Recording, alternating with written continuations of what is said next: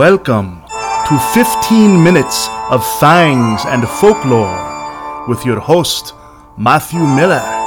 We give you pint sized, bite sized pieces of supernatural monster lore, exploring their origins, their history, and their meaning to the human condition. Listen, if you dare.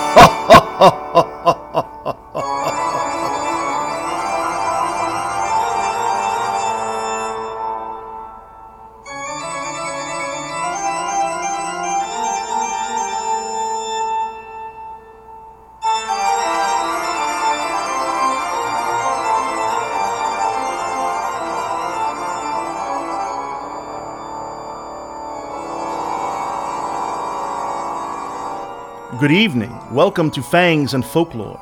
Tonight we have a very special episode, for I'll be reading Chapter 1 from my own horror novel, Blood Feud, a punk rock vampire story. It's Volume 1 of the Gravediggers series. The Gravediggers are a punk rock band who keep crossing paths with all sorts of evil, nasty, fiendish creatures of the night.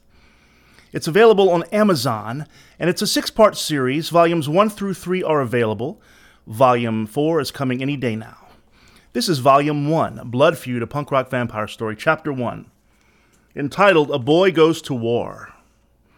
West Virginia, January 7th, 1865. It's hard enough being a seven foot tall teenager without also having to dodge flying musket balls. Asa Harmon McCoy was finding this out the hard way. Like so many Civil War soldiers, Asa was just a teenager when he had left home to fight for the Union against the Confederacy. Also, like so many soldiers in all wars, he had held a glorified view of war until the bullets had started flying, and then he had instantly realized it was hell on earth.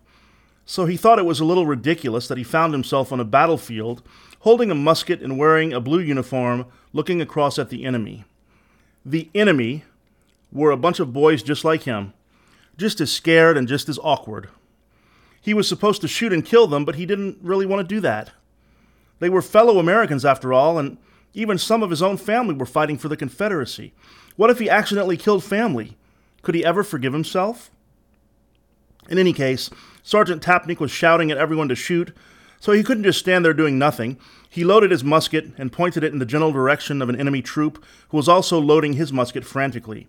The enemy saw Asa aiming and the look of panic and terror washed onto his face as he realized what was happening. The poor boy looked about 13 years old, barely old enough to even function without his mother. Asa just couldn't do it. He fired the bullet into the ground in front of the poor boy. When the boy understood what Asa had done, he smiled, nodded, and mouthed the words, Thank you. Other boys were not so lucky. In the middle of the battlefield, between the two warring sides, lay the young casualties of war. Just boys, they had been cut down in the flower of their youths. Many were dead and already becoming stiff and pale. The ones who were wounded were screaming. They screamed for help, screamed for friends, screamed for their mommies to save them. No one could save them, however, while the battle still raged. Some of them were missing arms or legs, or had gaping, bloody holes in their bodies in places where holes should never be. One of them even had a hole in his skull, the result of a leaden musket ball that had cracked it open without killing him and his gray brains were visible. Another was trying to hold his intestines inside of the gaping maw in his stomach. There is nothing glorious about war, thought Asa and every other kid there. As the sun set, the shots began to slow until nightfall brought an end to that day's fighting with an implied ceasefire. Both sides returned to their camp to eat and drink. Medics tried in vain to heal the wounded, and some boys wrote letters to their mothers. Some smoked tobacco out of corncob pipes. As the campfires crackled, the boys sat around in companies, and some began to tell ghost stories for entertainment. One of the older boys in Asa's company, a boy of maybe 17 years, had grown up right near the battlefield, and he began to tell them of a local legend. When I was growing up here, my grandpappy used to tell us stories about the forest. One of them stories was about a creature that's been living here since before us, even before the Injuns, before man was here. Now, there's plenty of creatures out there, some good, some bad. Some of them are ghosts, some of them are wendigos, and some of them are the angry spirits of people who've died in violence. Some of them glanced out at the battlefield. They could still hear some of the last surviving boys screaming like babies. It was too dangerous to help them. They were simply going to have to be left to die in agony. The boy continued. Grandpappy said there's one creature out here that's the worst of of 'em all. He said there ain't no name for it. Even the Injuns ain't got a name for it. They feared and avoided it. They thought giving it a name would give it power. Cherokee, Shawnee, Tutelo, Saponi, they all told tales of the demon. What kind of spirit, Jake? asked a boy of about twelve, whose voice had not even changed yet. A dark, dark spirit. Black. The blackest black you ever seen. As the campfire's smoke curled up into the dark canopy of pine trees, the boys scooted a little closer to one another. Yep, blacker'n black, the boy went on. It's bad, too. Wicked bad. Real evil, boys. 'Cause it don't just haint you, don't just scare you. Now, the Wendigo, it'll bite you and make you want to eat other people, but this one, the one without a name, it drinks your blood. It drinks it all down till you die from being drained of all your blood. The boys gasped. And that ain't it. When it drinks your blood, you die, but you come back. You come back like one of them, like the dark thing. And then you start craving the blood of other people, and you start killing them and making them like you until everyone in the village is a monster. It's so bad, so evil that it can't go out in the day because the sun will burn it all up. It can't go near nothing Christian because it'll scare it away. It's like a dead person what's come back as a monster. Some of the younger boys had begun to turn their heads anxiously to look in the forest around them. Oh, that's just a legend, Jake, said Asa confidently. Jake answered, Well, Asa, maybe it is and maybe it ain't. You know, the Injuns know this forest lots better than us, and they say it's true. But who knows? The group of boys puffed on their pipes in silence, pondering the tale that Jake had just told them. The pine forest around them was silent too. Too silent. No animals scurried or called about. A scream came from the Confederate camp across the field. What was that? asked Asa. Some poor bastard getting his leg amputated, I'll bet, said Jake. Another shriek sounded across the field, then another. That's lots of amputation, said one boy. Wait, said Asa. Hush, just listen.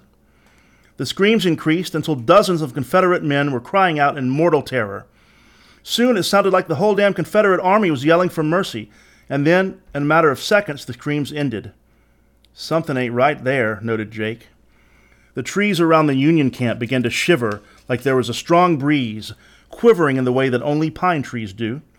The boys were looking around nervously like prairie dogs. Asa looked across the camp at another camp- campfire around which some other boys were sitting, and pangs of fear gripped his stomach as he saw a raven black figure seem to sweep between him and the fire. The figure was tall, and it seemed to hover inches off the ground as it passed back into the forest. Asa was not the only boy to notice them, as several others in his company frantically looked around from campfire to campfire. The dark figures were everywhere at once, moving at impossible speeds. They began to pounce upon the soldiers, ripping them apart, pulling off heads, tearing open chests worse than any musket ball ever could. The screams of dread and pain were like those that had come from the Confederate side. Each one cut short as one of the horrors killed some poor boy, then bent down to his neck and began audibly guzzling and slurping his blood. The gurgling blood was like a forest stream, but thick and viscous rather than sprite and bubbly. The entire encampment was being torn apart by the creatures, and Asa fainted from fear. He must have remained unconscious for an entire day, for when we came to, it was evening again, and he was in the same place. He could no longer move his tongue around his desiccated mouth, and his nostrils were on fire and bleeding. His neck was too stiff to even think of turning, and he ached with a sick hunger and thirst. Death seemed like the best option, and he would have chosen that were it not for a thought of his beloved mother waiting for him at home. She likely would receive news soon of the battle and of the number of casualties, and if he did not return home, she would be heartbroken. The thought of that pained his heart and soul to a depth never before reached by any of life's troubles. He would have cried, but there was not enough liquid left in his husk. Moving was next to impossible, but he began by scratching his fingers in the dirt and then swaying his forearms slowly, and then his upper arm, and then his other limbs, until he had broken the seal of stiffness. Over the course of at least ten minutes, Asa suffered searing bursts of pain in his joints and muscles, but finally managed to bear a convincing resemblance to standing upright. Hobbly, hobbling through the gory remains of the Union camp, he found some water and food rations. Asa turned in the direction of his home and began heading back. In a while, he began to see familiar surroundings on the road. He was about one hour's walk from his home, and that thought warmed him with great cheer, even though the night was falling fast. He limped, yet still picked up his pace, the hearth warmth tugging at his heartstrings as if a real, fleshy arms warming his spirit, so that the bloody gashes and cuts about his body felt like mere caresses. His salivary glands tingled the way they did before a big feast, and he fantasized about the warm, savory flavors that he would enjoy that night.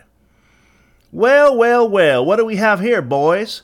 A youthful, twangy voice rang out from the side of the path, and before he had time to even register it, he saw six or seven Confederates emerging from the brush, grinning like cats who had cornered their mouse. Oh, hell, muttered Asa. Boys, I think I see me a Yankee here. Ain't you a Yankee man? I just want to go home, Asa pleaded. Please, I was almost killed in the battle. Please just let me pass. Please just let me pass, mocked the leader of the gang in an effeminate voice. You're a Yankee. Asa remained silent, squinting his eyes in a desperate plea for mercy, when recognition swept across the leader's face. Well, damn, boys, look at who we got here. If it ain't nother other than one Asa McCoy. That's a McCoy? asked one of the boys incredulously. McCoy, your clan's been our neighbors for years, and you went and turned against us in the war. Why would you do a thing like that? I, I Look, this war has messed us all up, begged Asa. Now, boys, your family and mine's known each other far too long to let this war divide us like this. Every man makes his choices. And every man must live with the consequences, answered the leader as he swaggered toward Asa with a pistol in his hand. What'd you say, boys? A little extrajudicial justice? We are at war, to be sure, and this one here's the enemy, ain't he? The other Confederate boys laughed and nodded, one calling out, Damn right, Lucius, and ain't we commanded to kill the enemy? That we are, Titus, answered Lucius, while cocking back the pistol's hammer. Why, I reckon it'd be treason to let the enemy live. The boys chuckled again. Finish him, Titus. Think of all them boys he must have killed from our side, said a boy in the back of the group. Oh, oh, no. Oh, please now, Titus, begged Asa. Please just let me go home. Consider it a favor from family to family.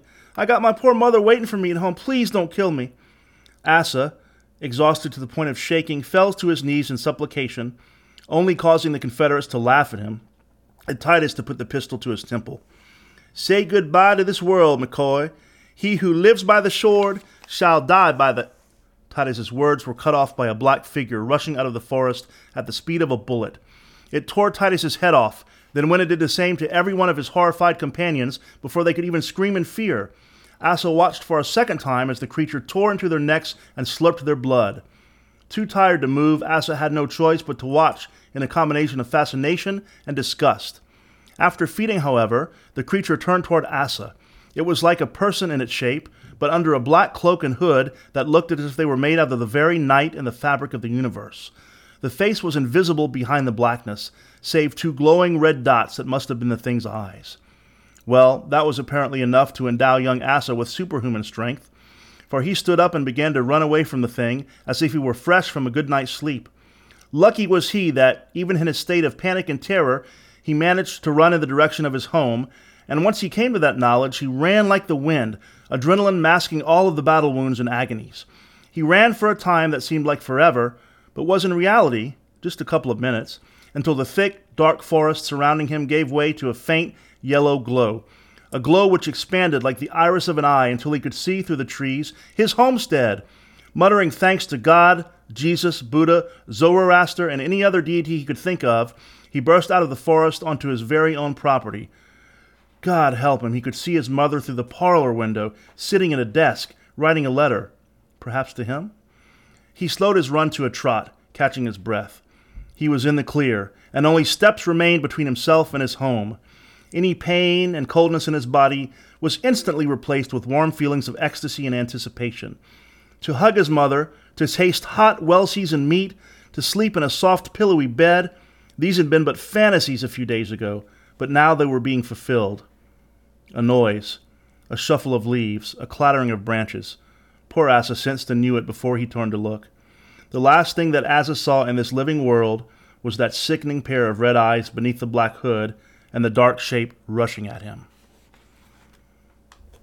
Did you enjoy that, friend?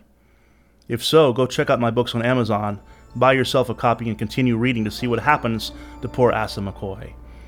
Thank you for watching this episode of Fangs and Folklore, and as always, sleep well if you can.